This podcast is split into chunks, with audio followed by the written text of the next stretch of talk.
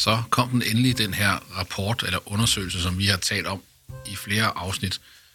Øh, mundbindstudiet, som det blev omtalt i pressen. Den 18. november blev det endelig offentliggjort. Og øh, det skal vi tale om i dag. Øh, vi har en række kritikpunkter. Dem har vi øh, let løftet sløret for før, men øh, nu, øh, nu er det alvor. øh, men først lige en, øh, en disclosure fra min side. Øh, det forholder sig faktisk sådan, at, øh, at jeg har en fætter, som har været med til at skrive det her studie. Øh, og øh, som står på forfatterlisten. Øh, jeg vil bare sige, det betyder ikke, at jeg ved noget om det her studie, som andre ikke ved. Jeg ved ikke andet, end hvad jeg kan læse i det. Øh, og jeg har heller ikke nogen familiefejde kørende med min fætter, så det er ikke en kritik mod min fætter som sådan, vi skal i gang med her.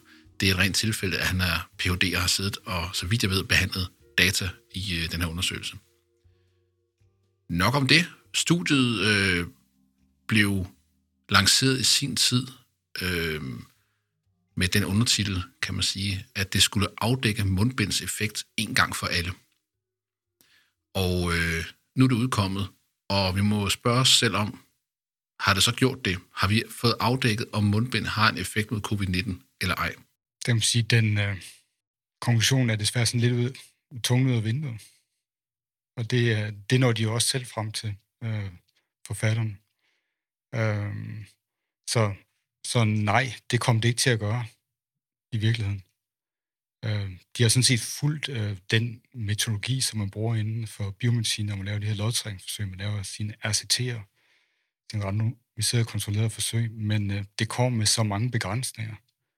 Øh, nogle metodiske og andre i forhold til, hvad der egentlig foregik af smittespredning på det tidspunkt, hvor det blev udført. At øh, ja, man kan ikke sige så meget inden for, den, øh, den, øh, inden for det paradigme. Så det er jo skuffende. Øh, det er jo vigtigt at understrege her, der er jo sådan set ikke noget i vejen med den her undersøgelse. Der er ikke noget, øh, der er ikke noget uredelighed. Der er ikke noget, der tyder på tjusk. Der er ikke noget, der er, der er dårlig forskning som sådan. Øhm, øh, det, som vi måske ser i den, det er, at den her form for forskning, som bestemt er på sin plads, øh, den har det bare rigtig skidt i en øh, virkelighed, øh, som er meget fokuseret på forskningsobjekt. Og det må vi sige, vi er pt. på covid-19. Øhm, så det, der er jo sket med den her undersøgelse, det var, at den er blevet spændt for en vogn, som den måske ikke helt har kunne trække. Den er blevet brugt øh, igennem lang tid som øh, noget, vi ventede på. At øh, da diskussionen om mundbind i Danmark først kom frem, da andre lande var i gang med at indføre mundbinds påbud, øh, så fik vi at vide, at øh, vi skulle vente på undersøgelsen, som jo skulle afdække mundbinds effekt en gang for alle, og så ville vi vide, hvad vi skulle gøre. Det er verdens største undersøgelse ever omkring mundbinds effekt. Øh, så den har haft en vis udsættende effekt på øh, de beslutninger, som øh, sundhedsmyndighederne og regeringen har taget. Øh, man valgte jo så ikke at vente længere på et tidspunkt, fordi det trak jo ud med den her offentliggørelse. Og så indførte man en mundbindspåbud. Nu er undersøgelsen kommet, og bliver af mange læst som et, et, altså resultatet bliver opfattet som, at mundbind ikke har en effekt. Øh, det handler nok mest om, at folk ikke har læst undersøgelsen. De har bare læst øh, diverse formiddagsbladets udlægning af undersøgelsen. Men det kan vi vende tilbage til. Ja, i forhold til det, at øh, vi har gået og ventet på studiet, der er i hvert fald noget, der har undret mig. Og, øh, og det, det er især i forhold til, øh, til, hvad jeg har set andre forskere gøre her under pandemien, og så de argumenter, der er blevet fremført for, hvorfor vi ikke fik noget at vide øh, hurtigere og tidligere. Og det, der blev fremført, det var jo, at jamen, vi skulle have det her studie igennem sådan en rigtig øh, fagfældekritik, et peer review, øh, inden, vi kan, inden vi kan offentliggøre noget, inden vi kan udgive noget. Og, øh, og der vil jeg så simpelthen øh, der vil jeg sige bullshit. Det, øh, der, der, der er formentlig noget andet på færre der, fordi det folk har gjort, andre forskningsgrupper ude i verden, det er, at de har lagt øh, deres, øh, deres udkast, kan man så sige, øh, kalde dem, til, til, til studier, til til rapporter, dem har jeg lagt på det, man kalder preprint server. Og, øh, og der ligger de så sådan øh, til, øh, til skue for alverden. Og det, øh, nogen også har gjort, det er, at de så simpelthen i forbindelse med, at de har lagt øh, øh deres studie på sådan en preprint server, så har de også lavet en, øh, en tweetstorm, hvor de simpelthen gennemgår deres studie, hvad det handler om, hvad deres metoder har været, hvad deres resultater er. Og så har alverden, eller i hvert fald folk med interesse i det, så brugt de her digitale platforme til simpelthen at kaste sig over det her, og jo på den vis lavet en sådan fagfældekritik og udvidet fagfældekritik, som jo omfatter langt mere input for langt flere folk, end den, man får ved at gå igennem et traditionelt øh, tidsskrift. Så det, jeg mener bullshit, det her, det er for, at grunden til, og her spekulerer jeg, der har vi jo ikke nogen særlig indsigt heller, men grunden til, at der er gået så lang tid, det er, at man har været rundt og banket på døren øh, hos øh, forskellige tidsskrifter, og prøvet at få dem til at antage øh, det her studie. Og det, man allerhelst vil, det er jo at få sit studie i et øh, anerkendt tidsskrift, som rangerer højt, og det betyder især noget inden for, for biomedicin, fordi det er også noget, der er med til at øh, give en anseelse, og det er godt for ens karriere at få et, øh, et studie i et højt rangeret øh, tidsskrift. Så jeg tror simpelthen, at, øh, at øh, man har gjort noget her under dæk af, at vi skulle igennem, gennemgå den rigtige peer-review-proces, simpelthen for at, øh, for at understøtte egne karriere. Og så i, mell- i mellemtiden, så har, har, har Danmark øh, både befolkningen, altså politik og sundhedsmyndigheder, har jo så gået og ventet på det her studie, som jo skulle have givet os perfekt evidens. Det er jo sådan et begreb, som øh, jeg har hørt Søren Brostrøm taler om perfekt evidens, jeg har hørt Kåre Mølbak sige det, og hver gang de siger det, så øh, krummer min tær simpelthen. Fordi når man siger perfekt evidens på den måde, så synes jeg ikke rigtigt, at man kommunikerer og illustrerer, hvad det er for en type proces, der er på ferie i, i videnskab, og øh, hvilken type øh, probabilistiske og statistiske processer, der er på ferie, når man, øh, når man øh, laver sådan nogle studier. Så, så, så det, er, det er mit uh, call bullshit her. De kunne sagtens have udgivet det her meget tidligere, hvis de havde været villige til at lægge det på en preprint server. Udover at, øh, at vi kom til at vente en del tid, øh, så længe at man til sidst indførte det her mundbudspåbud, uanset øh, undersøgelsen, øh, der skete jo også det øh, beklagelige, at øh, der begyndte at gå konspiration i det. Øh, øh, flere begyndte at stille øh, spørgsmålstegn ved, hvorfor må vi ikke måtte få den her øh, undersøgelse at vide, som om, at det var Mette Frederiksen og regeringen, der holdt den, den holdt den censureret. Øh, så gar var der folketingspolitikere, og øh, øh, Berlingske var også fremme med noget, der lugtede af konspiration. Det var meget uheldigt, synes jeg. Øh, fordi det er jo det var det rene vrøvl. Der var ikke nogen, der blokerede for den her undersøgelse. Det er helt op til forskerne, gruppen selv, at, øh, at offentliggøre noget. Man kan jo ikke gå ind og tage det fra dem og, og trykke det. Øh, ja, det er jo sådan noget, politikken har en tradition for. Det kunne de måske have gjort her, men de havde måske ikke adgang til kilden. Øh, så vi må slå fast, det er, det er forfatterne bag undersøgelsen, øh, hovedforfatterne sandsynligvis, der har valgt at øh, vente på at få det her undersøgelse udgivet i den for dem rigtige kanal. Øh, det lykkedes så til sidst. Analysis of Internal Medicine har øh, udgivet den. Øh, og øh, det er ikke noget, øh, altså hvis man kigger på rankinglisterne over øh, medicinske øh, tidsskrifter, så er det ikke noget dårligt sted at udkomme. Øh, jeg tror, den ligger på en, øh, en fjerde plads, i, hvor du har The Lancet på en første plads. Øh, så absolut et seriøst medie, det er der ikke nogen tvivl om. Og det kan så måske tilføje i forhold til det med preprint. Så vidt jeg ved, så er de meget øh, anerkendte tidsskrifter, de meget... Øh, øh, den der store konkurrence om at blive udgivet øh, hos, at de, øh, de ser ikke med milde øjne på preprints. Det, det kan de ikke rigtig lide, fordi hvis, øh, hvis man preprinter sin, øh, sit studie, så afslører man jo ligesom også øh, den her store nyhed, der kunne være i studiet. Så, så, de, så de her meget anerkendte og højt rangerede tidsskrifter, det, det vil de helst ikke have. Så der kan man sige, der har, der har forskningsgruppen her nok været sådan en, en lidt en klemme, ikke? fordi hvad skulle man gøre? Skulle man Øh, preprint det, øh, og dermed få et resultat ud hurtigere, eller skulle man indordne sig under, hvad de her øh, store tidsskrifter de ville have, så man kunne få øh, hak det af på sit, øh, på, eller få det, på det, få det på sit CV. Og, og jeg vil jo nødt skyde nogen noget skoene her. Altså, jeg kan sgu godt forstå, at man øh, bekymrer sig om sin karriere. Jeg kan godt forstå, at man lægger en sandsynligvis pokkers masse tid og energi i det her studie, øh, Øh, at man så faktisk gerne vil, vil have, øh, have noget ud af det, øh, pointmæssigt set. Øh, jeg synes måske, det er en lille smule... Øh, øh der er lidt et problem i, at man har så studiet ind som øh, de vise sten, at, at det her var den store sandhed om, om øh, mundbindsbrug. Øh, noget, som verden i den grad havde brug for at vide.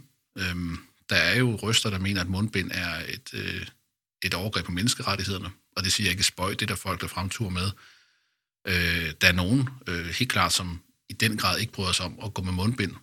Og hvis det her studie rent faktisk kunne påvise, at mundbind ingen effekt havde, så kunne vi være sluppet for en masse bøvl, og en masse diskussion og en masse konspiration.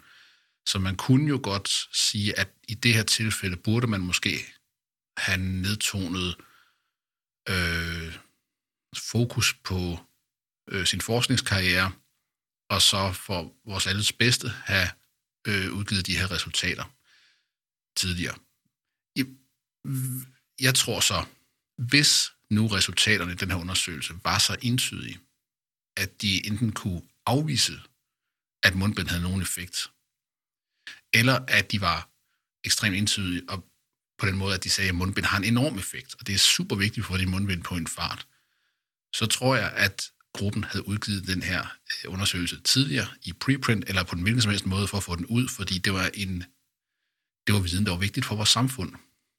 Så jeg tillader mig at øh, tolke den 20. udgivelsesproces øh, på den måde, at man udmærket ved, at den her undersøgelse ikke gør hverken fra eller til. At den er stort set ligegyldig, fordi den er så øh, svag i sin konklusion. Så man kunne tillade sig at vente. Øh, for det ville ikke gøre nogen forskel i politikers beslutning alligevel. Øhm, for så vidt omstændighederne omkring udgivelsen.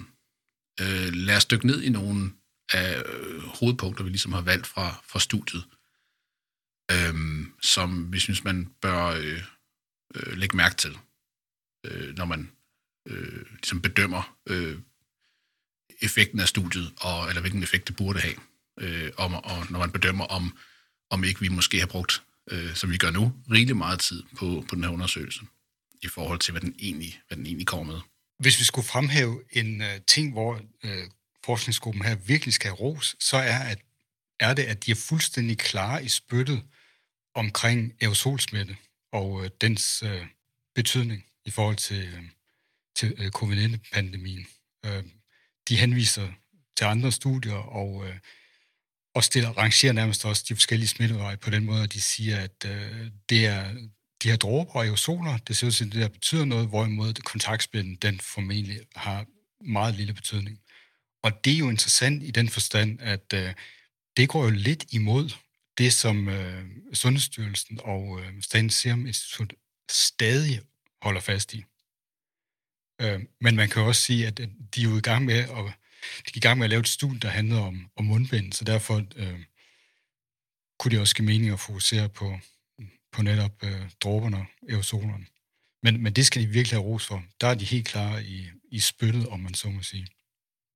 Men så er der jo så det i forhold til øh, designet, og det der nok er også øh, gået lidt tabt i øh, kommunikationen omkring studiet, det er jo, hvorvidt mundbind har en beskyttende effekt for dem, der bærer dem, eller hvorvidt det har en effekt i forhold til at holde smitte inden hos dem, der er smittet. Ja, fordi når vi snakker om mundbindseffekt, som det her studie jo ifølge det, den øh, pressemeddelelse, det i hvert fald var øh, øh trygt, eller øh, offentliggjort på Rigshospitalets hjemmeside, så skulle det afdække mundbindseffekt en gang for alle. Og øh, et mundbind har jo en effekt begge veje. Et mundbind kan måske beskytte den, der bærer det mod smitte. Et mundbind kan måske beskytte dem omkring bæren mod smitte. Den her undersøgelses design øh, er skruet sammen sådan, at det kun tester, hvorvidt bæren af mundbindet bliver smittet, eller i hvilken grad bæren af mundbindet, mundbindet bliver smittet, altså hvad risikoen for smitte er. Det er jo ikke noget, som forfatteren de øh, på nogen måde stikker under stolen. Det, er, det står højt og tydeligt i undersøgelsen, at man kun tester den ene vej. Øh, I virkeligheden øh, vil en mundbinds påbud jo altid gælde begge veje. med mindre at en af to parter overtræder påbuddet. Og, og det må jo sige være en undtagelsestilstand, som vi har svært ved at måle på, men øh, så man kan ikke sige, at den her undersøgelse faktisk viser, at en mundbindspåbud fungerer. Det er en lidt mere teoretisk situation, hvor der er en person A, der bærer et mundbind, og så nogle andre personer, der ikke bærer mundbind, og så kigger vi altså på, om person A bliver smittet. Øh, øh, hvad sandsynligheden og risikoen er for, at person A bliver smittet. Ja, eller hvis vi skal øh, endnu mere præcis der, så handler det om, hvorvidt risikoen for at blive smittet bliver nedsat. Og der er så noget, der virker lidt arbitrært på mig. Og det de, fordi det, de siger, det er, at de vil kigge på, om risikoen for at blive smittet bliver nedsat med 50 procent. Og, øh, og, og det tal, det er sådan set øh, øh et tal, de har sat. De 50 procent, der er, så vidt jeg kan se i studiet, er ingen reference til, hvor det tal, det kommer fra. Det er jo noget, de, de besluttede sig for for. Og det kan siges, at det er lidt arbitrært. Og det, de så gør ud for det et arbitrært tal, det er, at de regner ud det, man kalder, hvordan de så skal power deres øh, studie. Med hvor, hvor, hvor mange deltagere skal de have. Øh, og... Øh, og hvordan skal man så lave statistikken på, på det data, der kommer ind. Men det er sådan en lidt arbitrær ting der, hvorfor lige de 50 procent? Øh, og, og det de så også siger, det var, at på det tidspunkt, hvor vi lavede studiet i april-maj, der var øh, der ret lidt smitte i Danmark, fordi vi havde jo lige været igennem en lockdown.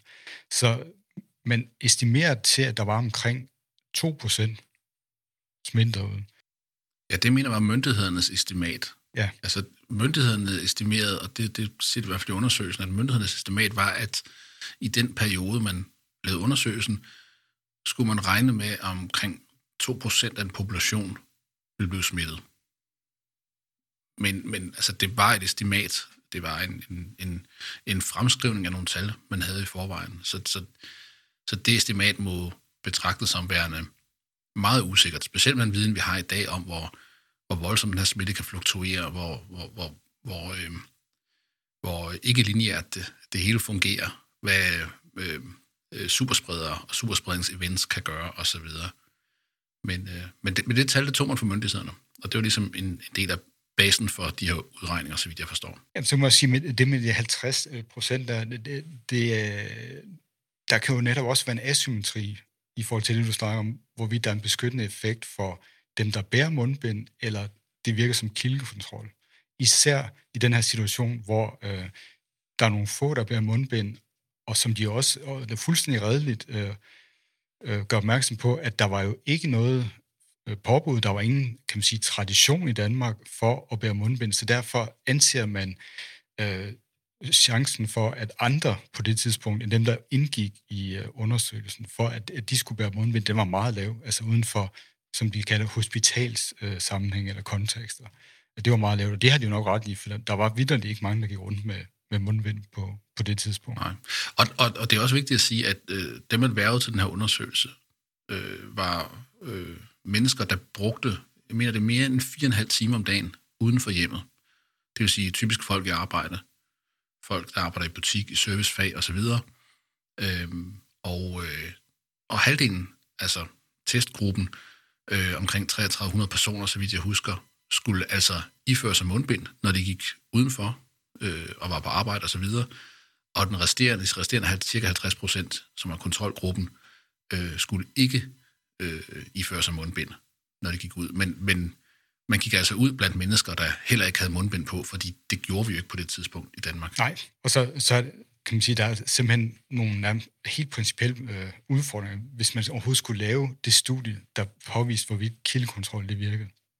Øh, og man kan også have, at der var der, der er næsten øh, altså, etiske problemer i, i det, men, men sådan helt principielle problemer, hvordan skulle man øh, så skulle man til at randomisere øh, forskellige områder, og øh, ja, det, det, det vil være meget, meget svært at, at, at få udført overhovedet. Så, så der kan man sige, ja, som, som du også nævnte tidligere, de skal ligesom den del fra. Og så det andet interessant, du nævner der, det er jo det med de fire og en halv time øh, ude fra hjemmet. Og det vil sige, at, at det, de fik at vide, øh, dem der var interventionsarmen, det var, at øh, det var uden for hjemmet. Men hvad, hvad så derhjemme? Mm. Øh, og, og det er jo så der, hvor at den her intervention med mundbind, den er, det er jo også en lidt anden type intervention, end måske øh, og her spekulerer jeg også, det, at en, en, den her forskergruppe, i hvert fald leder af den, har øh, erfaring med. Fordi det er jo ikke ligesom at tage en pille, eller give nogen noget medicin, eller lave en operation på folk. Det her, det er en, en intervention, som kun bliver brugt i de der timer, folk er uden for hjemme, eller det, de bliver instrueret i, for der har vi jo mm. sådan en anden uh, usikkerhedsmoment. Men, men de er jo også derhjemme, og, og de fandt ud af, at der var uh, altså noget smitte i familier, i, i de her husstande.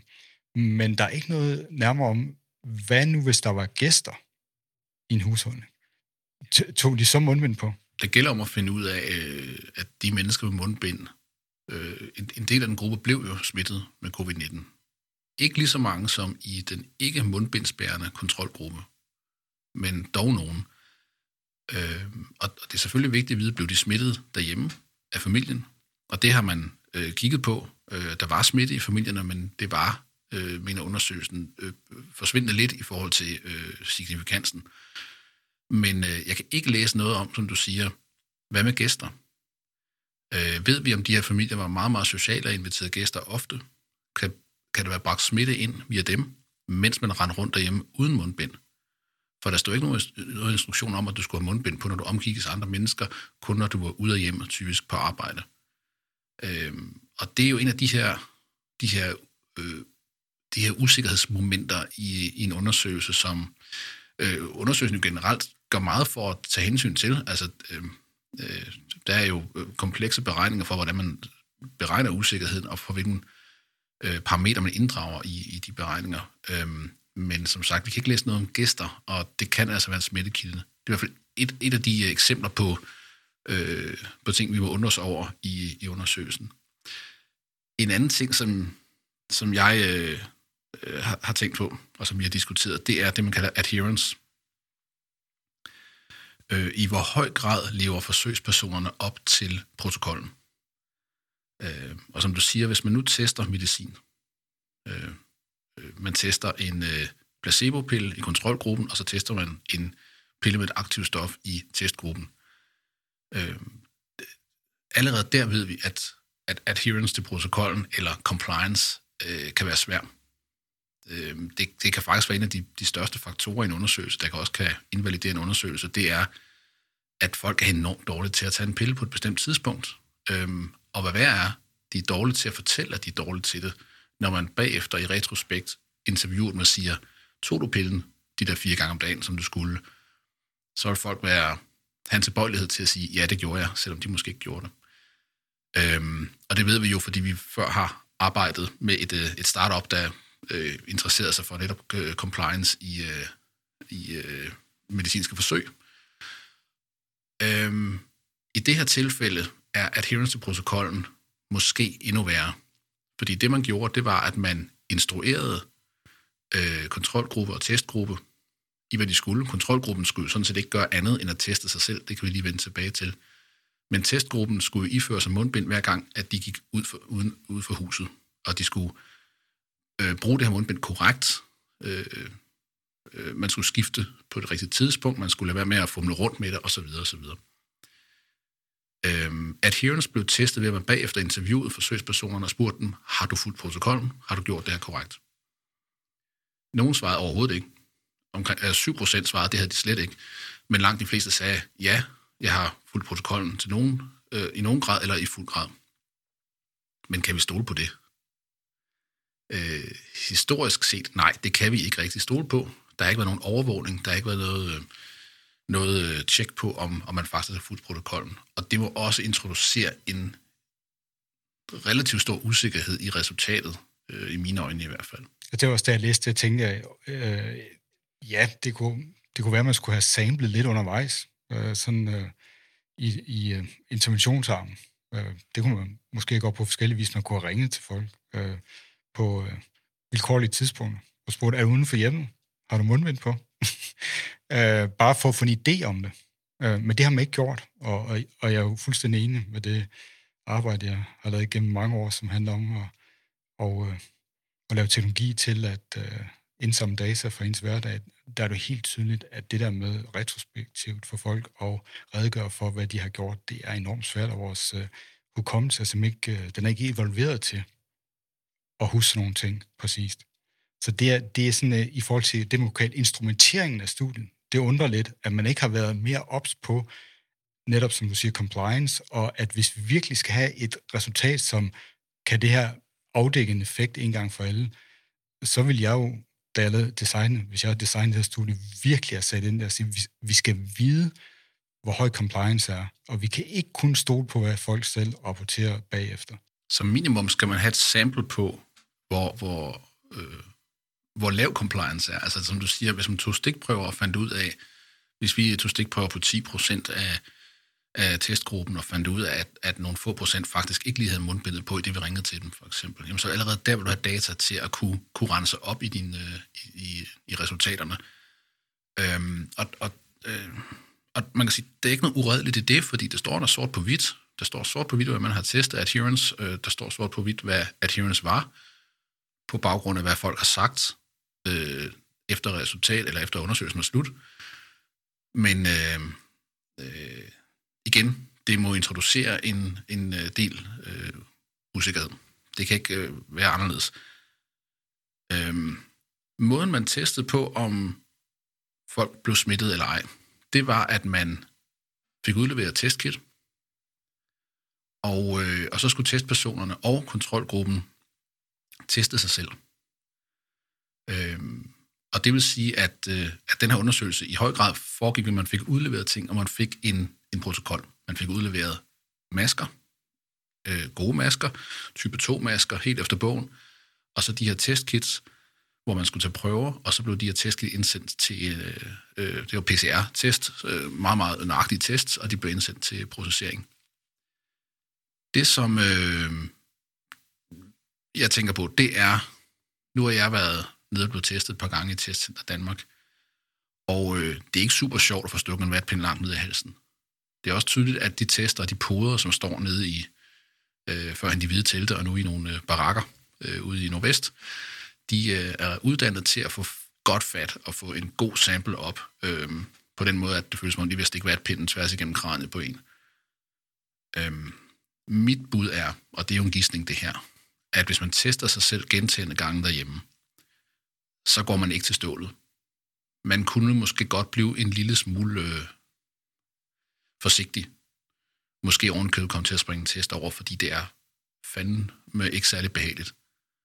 Så er de her podninger blevet taget rigtigt? Kan vi stole på, at, at, øh, at den sample, man har taget for sig selv, er korrekt håndteret? Man kan sige, at hvis der opstår fejl der, så må vi gå ud fra, at fejlen er lige så store i testgruppen som i kontrolgruppen. Måske kan de fejl udligne sig selv. Men igen er det en kilde til usikkerhed i data. Måske, fordi hvis vi skulle spekulere lidt mere, så er der jo et andet problem, og det bliver også udpeget, og det er jo, at øh, i forhold til den her forskningsmetode, så er, er folk jo ikke, øh, det er ikke, øh, folk er ikke blinde. Folk, øh, folk ved, om de er i øh, interventions- og kontrolarm.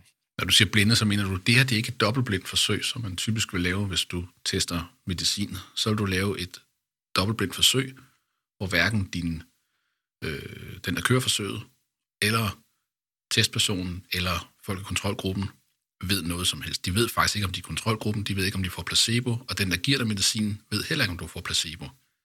Og det ved man er nødvendigt for at få et rent resultat. Men det kan vi jo ikke i den her undersøgelse. Nej, og det er sådan et, et generelt problem for øh, adfærdsinterventioner, hvis man skulle kalde dem, altså hvor man skal have folk til at gøre noget andet. Fordi folk kan jo godt selv se, om de gør noget andet. Og, og det er så også her, hvor at, at, øh, det er jo helt tydeligt for dem i kontrolarmen, at øh, de er kontrolarmen, for de får ikke tilsendt mundbind, og de får ikke et besked om, at de skal gå med mundbind. Så de ved jo godt selv, at de ikke er interventionsarmen. Og og der kunne måske være en effekt også der, hvor at hvis man ved, at man ikke er interventionsarmen, så er der måske også lidt mindre øh, opmærksomhed på at få taget de her test rigtigt. Fordi jeg er alligevel, altså, jeg er jo ikke der, hvor det, hvor det sker. Jeg er ikke med der, hvor det sker. Og det kunne så give, at øh, en risiko for falske, øh, falske negative i, øh, i øh, kontrolarmen, Det vil sige, at, at der var en, en, øh, en lavere øh, forekomst af smitte, detekteret smitte i øh, kontrolarmen. Måske. Ja. Det er jo gissninger, som du siger. Men det vi i hvert fald ved, det var, at der var lige så mange tester, som der var forsøgspersoner. Mm-hmm. Så der har ikke været en, øh, en, en, en jævn øh, baseline for testene. De er udført lige så forskelligt, som der har været mennesker med i testen. Ikke? Øh, og øh, om, om det har givet en øh, effekt på undersøgelsen, det ved vi ikke, men, men det er i hvert fald en parameter, som øh, man må tage med i, øh, i vurderingen. Der bliver så også brugt andre test, og det er, det er antistoftest. Og der har så været lidt øh, kritik også i forbindelse med udgivelsen fra andre forskere af, af, af det med øh, antistoftesternes øh, øh, sensitivitet og deres specificitet. Øhm, og det, det var så også antistoftest, som folk selv skulle udføre. Altså de skulle prikke sig selv, og så skulle de øh, skal noget blod ned på sådan en, en uh, lateral flow assay, som hedder uh, virkelig en, en papirstrip, som vi også har talt om, om før. Mm.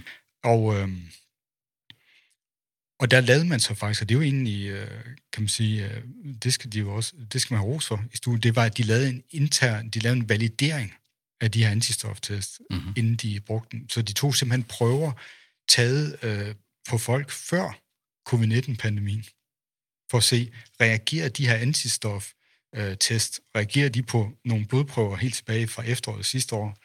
Øhm, fordi hvis de reagerer og viser, at der er antistof covid-19, så kan det jo ikke passe, fordi der var ikke, øh, der var ikke covid-19 i Danmark på det tidspunkt.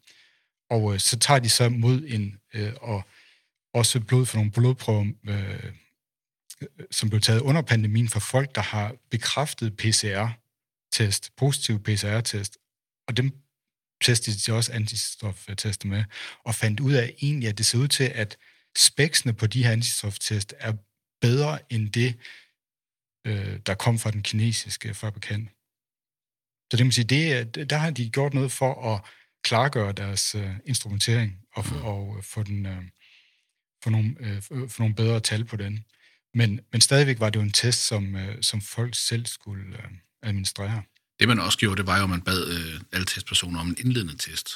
Øhm, hvis man ikke indsendte den, så blev man sådan set ekskluderet af undersøgelsen. Så det vil sige, folk, der måtte have haft en covid-19-infektion tidligere eller på vej ind i testen, de blev øh, ikke regnet med i testen.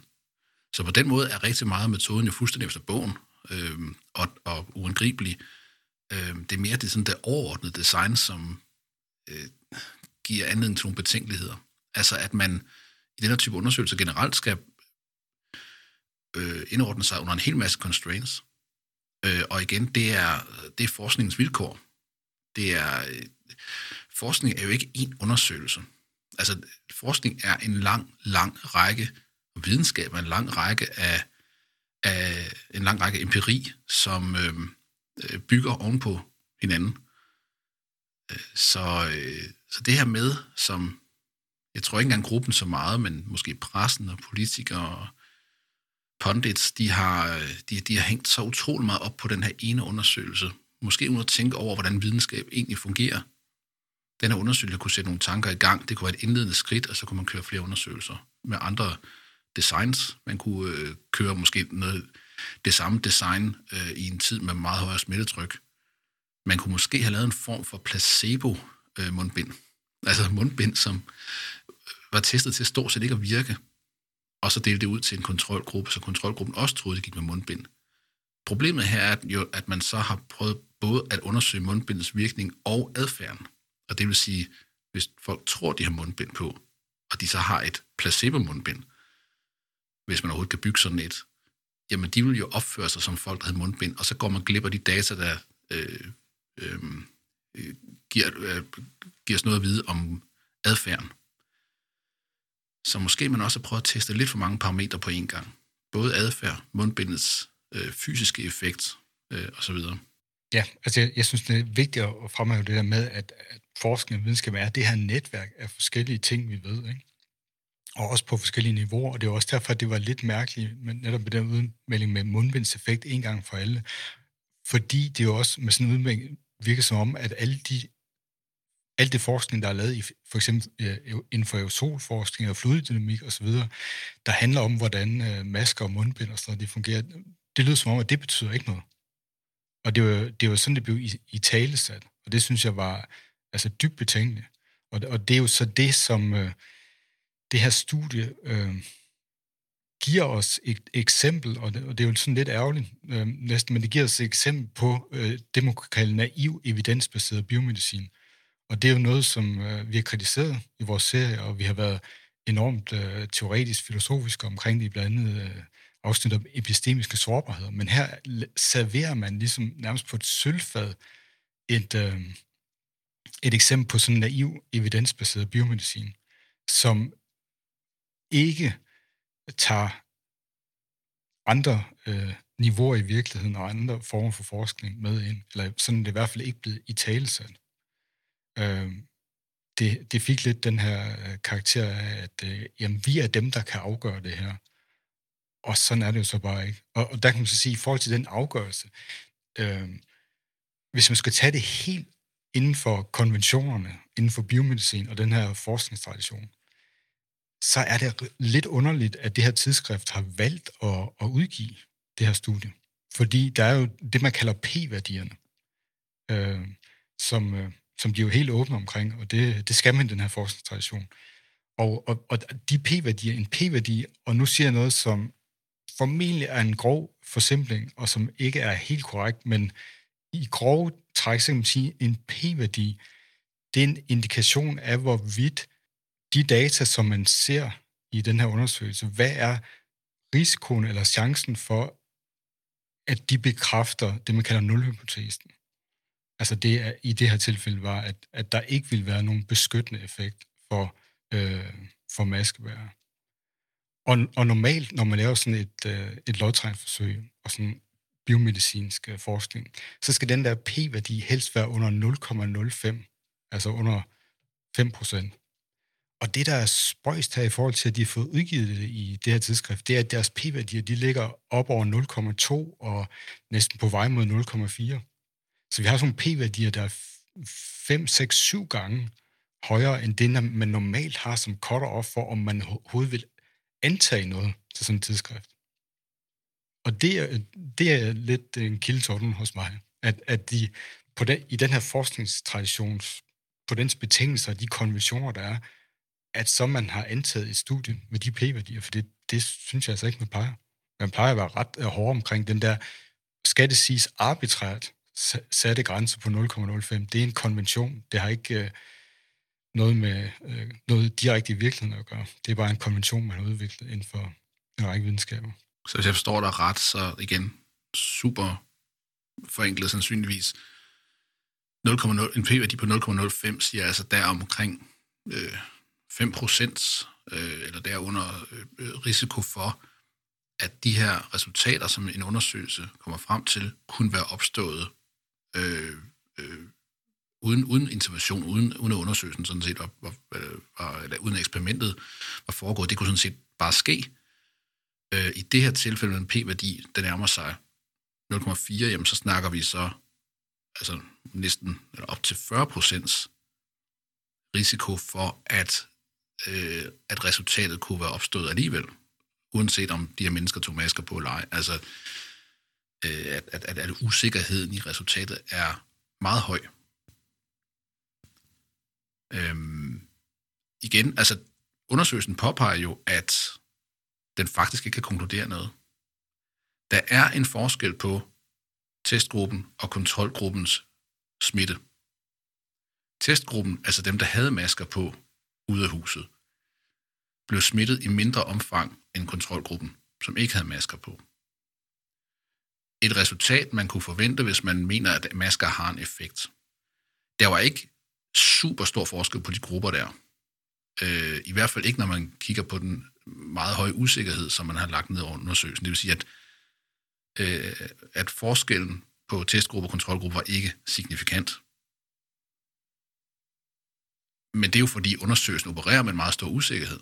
Blandt andet på grund af relativt lav sample, og ikke mindst på grund af, at, øh, øh, at, at, øh, at smittetrykket i Danmark på det tidspunkt var så lavt, at man kunne ikke forvente, at særlig mange i hverken testgruppe eller kontrolgruppe overhovedet blev smittet. Og derfor har vi en høj usikkerhed. Og der, det med signifikans, det, det er ret uh, signifikant i den forstand, at, uh, at man jo nok også skal skille mod mellem, uh, om det er statistisk signifikant, eller det er signifikant. Og, og det, de i hvert fald ikke har her, det er noget, der er ikke noget statistisk signifikant, hvor de metoder. Men derfor kan der stadigvæk være noget signifikant i virkeligheden. Det bliver du nødt til at forklare det nærmere for mig, det der. Ja, for man kan sige, det der er, det at, at osten hælder til den side, at, at, at, at der var færre, der blev smittet i uh, interventionsarmen, end der var i kontrolarmen. Hvis man anlægger et Bayesiansk uh, perspektiv og siger, at vi har nogle uh, forudsætninger, nogle priors, uh, så bekræfter det jo sådan set vores, så er der noget, noget, noget nyt evidens, der kommer og sender os mere i den retning, at masker øh, og mundbind kan have en effekt. Øh, hvorimod, hvis studiet havde peget til den anden side, og at der var, det var kommet ud, at, øh, at der var flere smittede i, i maskegruppen og interventionsarmen, end der var i, i kontrolarmen, så ville det godt nok være et overraskende resultat, og som, som Bayesianer, så må sige, det var mærkeligt. Mm-hmm. Det var godt nok mærkeligt. Så på den måde kan man sige, at selvom det ikke er statistisk signifikant, så er det ikke et mærkeligt resultat. Det er sådan et, som lige vil sige, nykker sådan en som mig mere i retning af, jamen, givet alt det andet forskning, der er, øh, det der også er inden for andre discipliner end biomedicin, jamen, så var det sådan et resultat i den retning, man kunne forvente selvom det ikke er statistisk signifikant. Nu har vi jo sat næsen op efter noget mere. Vi havde jo sat næsen op efter det, som Brostrøm kaldte perfekt evidens. Ikke? Og øh, undersøgelsen har defineret det som, at målet, kan man sige, det, det der virkelig ville være, øh, være evidens i det tilfælde, det var, hvis vi så en forskel på 50 procent. Altså hvis, hvis vi sænkede smitten med 50 procent hos dem, der bar masker det nåede vi ikke til. Jeg mener, og nu må du endelig rette mig, hvis jeg husker forkert, at vi snakker om en forskel på kontrolgruppe og testgruppe i antal smittet på omkring 20 procent. Men, men, men tallene i begge grupper er enormt lave. Altså, vi snakker om ganske få procent smittet i begge grupper, men forskellen er 20 procent, så vidt jeg husker. Ikke 50 procent.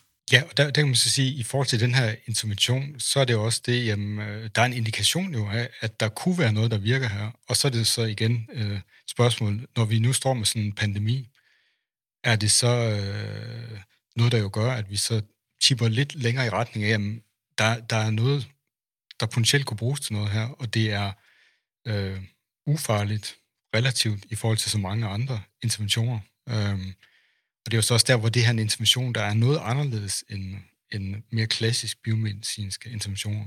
Det er jo, ikke, det er jo netop ikke noget medicin, øh, som kunne have bivirkninger. Det er ikke en, heller ikke en vaccine, som jo også øh, skal testes for, for både om den virker, men især også om den har uønskede bivirkninger. Øh, så så det, det, jeg vil også sige, det er det samlede perspektiv, man også kan se det her. Men det er rent, vi står med det her tunglede vindue. Det er der, vi står. Mm. Og før vi lige øh, lukker, øh, lukker ringen her og, og, øh, og kigger igen på sammenhæng mellem forskning og det, vi så gør i virkeligheden under en pandemi, så skal vi lige huske at nævne, at den er jo ikke gået øh, under radaren i udlandet, den undersøgelse her. Der, efterhånden blev der, og jeg er ikke engang sikker på, hvor bevidst det var fra, fra, fra forskergruppen, øh, pressen, politikere fik i den grad pumpet det her op til at være noget, som det aldrig kunne leve op til øh, som sagt, at man fik spændt en undersøgelse for en vogn, som bestemt ikke kunne trække. Øhm, og, øh, og det har jo givet ekko. Og der har jo også været kritik fra udlandet på øh, både metode og, og resultat. Ja, i forbindelse med udgivelsen i Annals of Internal Medicine, der, der er sådan, øh, kom der to editorials ved siden af. Så der er nogle for, forskere, der samtidig fik øh, mulighed for at kommentere på det. Og den, ene af de editorials, en af forfatteren, det er Tom Frieden, øh, amerikaner, som øh, var intet mindre end chef for CDC, øh, altså den amerikanske Centers for Disease Control, under Obama-administrationen. Så han er jo ikke sådan en her hvem som helst. Øh, så, så ja, det, det har vagt, den vagt opsigt, og der har der også været, øh, da den kom ud, der skete der ting og sager på, på Twitter. Jeg har en, øh, en særlig covid-19-liste, og den kan folk øh, finde frem til, hvis de øh, finder mig på Twitter. Først skal de gå til Silverblom, og så kan de finde mig. Og, øh, og der skete der helt klart noget, den dag den udkom. Øh, folk kastede sig over den, den blev læst, den blev kom- kommenteret, og det var så igen det, noget af alt den, øh, øh, alle de kommentarer og, og det input, det kunne forskergruppen have fået tidligere, hvis de havde lagt det preprintet. Og hvordan, øh, hvad var reaktionen? Var den øh, overvejende positiv, eller hvorledes? Folk var, øh, vil jeg sige, generelt skuffet, i hvert fald det hjørne, jeg så, over øh, altså en potentiel downside, der er ved det her studie, som du også har indikeret, som, og det er, at det simpelthen vil blive misforstået. Det vil blive misforstået, hvad det siger noget om. Og det har vi jo så både set her i, i, i Danmark, men især i USA, hvor det om at gå med mundbind jo i den grad er blevet politiseret. Øh, og, og det var, kan man sige, det var der store øh, bekymring for, at det her studie ville blive brugt i, øh, i det spil. Og det er det jo så også, altså det bliver jo refereret til som The Danish Study, uh, og er blevet brugt i, i den amerikanske debat. Ja, altså et af problemerne er jo net, at den her snak om evidens, og evidens er blevet til et, et, et, et, et ord, vi alle sammen går og slynger omkring os på samme måde, som vi snakker om samfundssind, og hvad vi ellers har lært af nye øh, termer i den her periode. Øhm, men, men hvad i verden er evidens, ikke? Og, øh, øh, og, og det man siger nu, det er, at der er ikke nogen evidens for, at masker virker. Det siger studiet her. Og det er helt korrekt. Det her studie kan ikke levere nogen evidens for, at masker har en effekt i nævneværdig grad. Øh, inden for studiets egne rammer, så øh, er det ikke signifikante øh, resultater, selvom der er en bias over mod, at masker har en effekt. Men som sagt, fordi studiet introducerer så stor en usikkerhed, så er det ikke signifikant i forhold til den usikkerhed. Og det er nu blevet til noget, vi kan gå rundt og bruge mod hinanden og sige, at de her, som jeg læste på Facebook forleden dag, øh, de, ikke, de ikke virksomme masker, som de bliver omtalt. Og, og, og det bringer os lidt til den, til den sidste lille krølle på det her, jeg synes, vi skal snakke om. Det er, øh, i hvor høj grad kan forskningen frakoble sig den virkelighed, forskningen foregår i. Fordi vi er jo helt enige i, ved jeg, to pro, meget providenskabelige mennesker, at øh, videnskaben, øh, videnskaben er en metode og et rammeværk, som skal kunne fungere uafhængigt af den politiske virkelighed og, og hvad vi ellers omgiver os med. Det er strengt nødvendigt, at vi følger protokollen, at vi øh, leverer de rigtige resultater på den, eller resultater på den rigtige måde, at, øh, at vores øh, teorier er falsificerbare og så videre. Øh, og man kan ikke lade sig påvirke af alt det, der sker om ørerne på en. Det vil være forkert.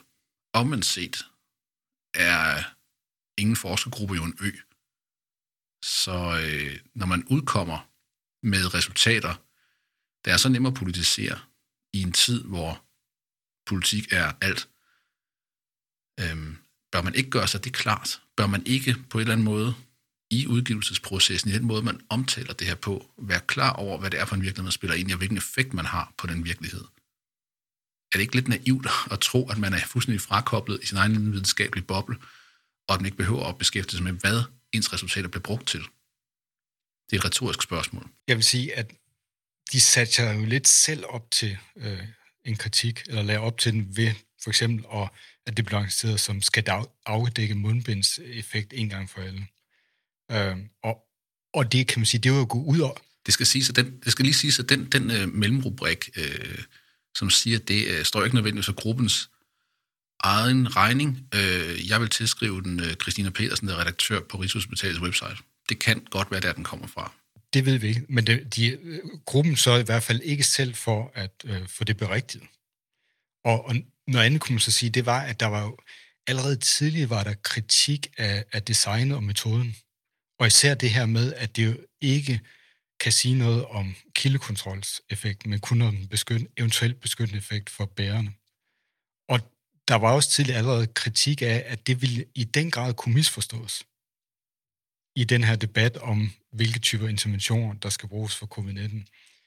Så øh, man kunne, jeg vil hæve at sige, at med den kritik, der var der, og i det politiserede øh, klima, som den så skulle udføres, jamen, måske skulle de så have ventet. Måske skulle de have sagt, jamen, nej, det her, det her design, det, det duer faktisk ikke i forhold til, til det, vi har behov for, for at vide. Øh, og så øh, også... Øh, det er et design, der kræver mere power, ja. som det, der også bliver sagt. Ikke? Ja. Altså, der skal simpelthen være større smittetryk for at give tal, som kan give noget signifikans. Ja. Og, og man, I den ene eller anden retning. Ja, og der, der havde man måske for travlt, øh, og, og var lidt for hippet på at få, at det var at det var den her forskergruppe, der skulle lave det her studie. I stedet for at sige, jamen, der er risiko for, at vi kommer med et resultat, som øh, måske ikke rigtig siger noget, og det er også, der er risiko for, at vi kommer med et resultat, der kan misbruges. Derfor, så hvis vi går i gang med det her, så skal vi altså gøre det på en måde, så vi ved, at, øh, at det bliver tydeligt. Og, og der synes jeg godt, det kunne man godt kritisere, fordi det er noget forskning her, som er så tæt på noget politik. Det er jo ikke, det er jo ikke, øh, det er jo ikke grundforskning i, øh, i strengteori, det her. Det er noget, der ligger meget tæt på, hvad er det, vi skal gøre som samfund, som du også nævnte, i forhold til den her øh, igangværende pandemi. Det er ikke grundforskning. Ja, altså med andre ord, hvis, hvis du forskede i øh, øh Gråsburgs flugt i øh, stærk vestenvind, så kunne man acceptere, at du leverede et øh, resultat, der ligesom blot var et lille skridt på vejen hen mod noget større, og man nok se gennem fingre med øh, visse svagheder i designet. Ikke? Men i det her tilfælde, øh, så lykkedes det at få øh, et helt land, øh, og måske øh, andre dele af verden, til at gå og vente i spænding på, hvad det her, den her undersøgelse vil afsløre. Øh, og så kan man jo nærmest kun skuffe, ikke? Præcis. Altså hvis man ikke øh, sørger for at sætte sig op til, at man har ordentlig power bag, og måske endda flere gange mere power, end man har brug for, for at, at beskytte sig mod den øh, downside risk, der er ved, at, øh, at øh, det er underpowered. Ikke? Altså, som vi ser her, at det så bliver den her øh, gang slæbesild, som øh, ingen rigtig er tilfreds med.